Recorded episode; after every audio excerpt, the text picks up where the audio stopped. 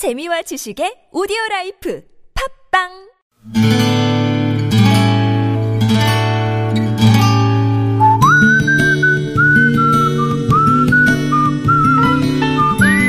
여러분 기억 속에서 여전히 반짝거리는 한 사람, 그 사람과의 추억을 떠올려 보는 시간, 당신이라는 참 좋은 사람.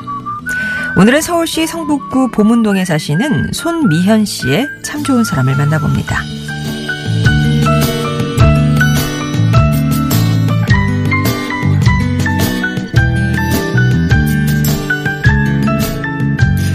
유치원 차가 올 시간이 다 됐는데 요즘 한창 외모에 관심이 많은 7살 딸아이가 느닷없이 작년 겨울에 입었던 빨간색 스웨터를 찾아달랬습니다. 장롱 서랍을 뒤집다시피 해서 결국에는 찾아낸 스웨터를 입고 겨우 유치원 차에 오른 딸을 배웅하고 돌아오는데 괜히 뿌듯한 마음이 들었어요. 그 빨간색 스웨터는 제가 엄마가 되고 다시 잡아본 뜨개 바늘로 짠 스웨터였거든요. 작년 가을 느지막이 시장 골목을 지나다 털실 가게를 발견하고 충동적으로 들어갔다가 딸아이 생각에 뜨개실과 바늘을 사가지고 돌아오던 날의 기억. 한 코 한 코 엮어가는 모습을 옆에서 지켜보며 신기해하던 아이의 모습이 생각나서 저절로 입가에 미소가 지어졌습니다.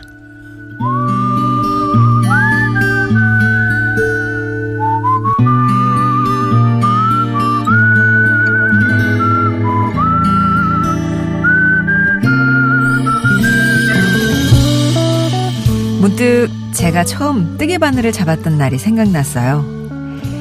중학생이 되어 가사 시간에 처음 접한 뜨개질은 평소 손재주 있다는 칭찬을 듣던 저에게는 신세계였습니다. 그런 제게 선생님이 맛보기로 나누어 주신 연습용 털실은 신세계를 탐험하고 싶다는 제 모험심에 불을 붙였죠. 허나 자란 곳이 워낙 산골인지라 새 털실을 산다는 건 꿈도 못 꾸는 형편이었기에 저는 몰래 동생 옷을 풀기 시작했습니다. 언젠가 할머니께서 입던 그 스웨터를 풀어 뜨개질을 하실 때 옆에서 도운 적이 있던 터라 어렵지는 않았죠. 그런데 반쯤 풀었을까? 갑자기 동생의 비명 소리가 들렸습니다. 그날 털 뭉텅이가 되어 뒹구는 자기 스웨터를 보고 울음을 터뜨렸던 내 동생 손은현 씨. 저는 당신이 하는 참 좋은 사람 덕분에 뜨개질의 미덕은 타인을 위한 수고에 있다는 걸 배웠습니다.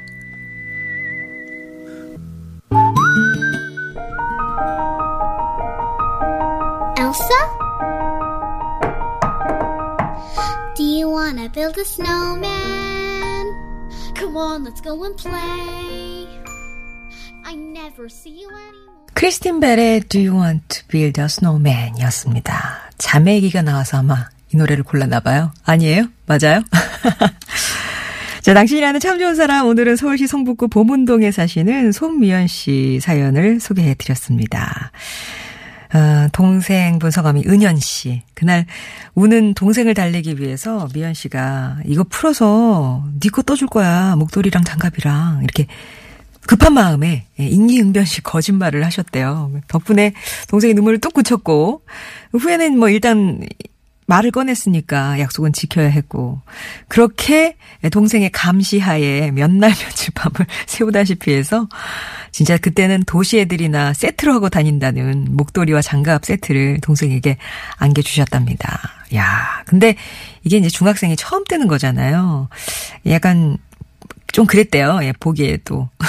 근데 그 목도리랑 장갑을 받고도 동생 은현 씨가 너무 좋아하더랍니다. 그 모습을 보니까 막 가슴 한쪽이 뻐근해지면서 태어나서 처음 느껴보는 감정을 느끼셨대요.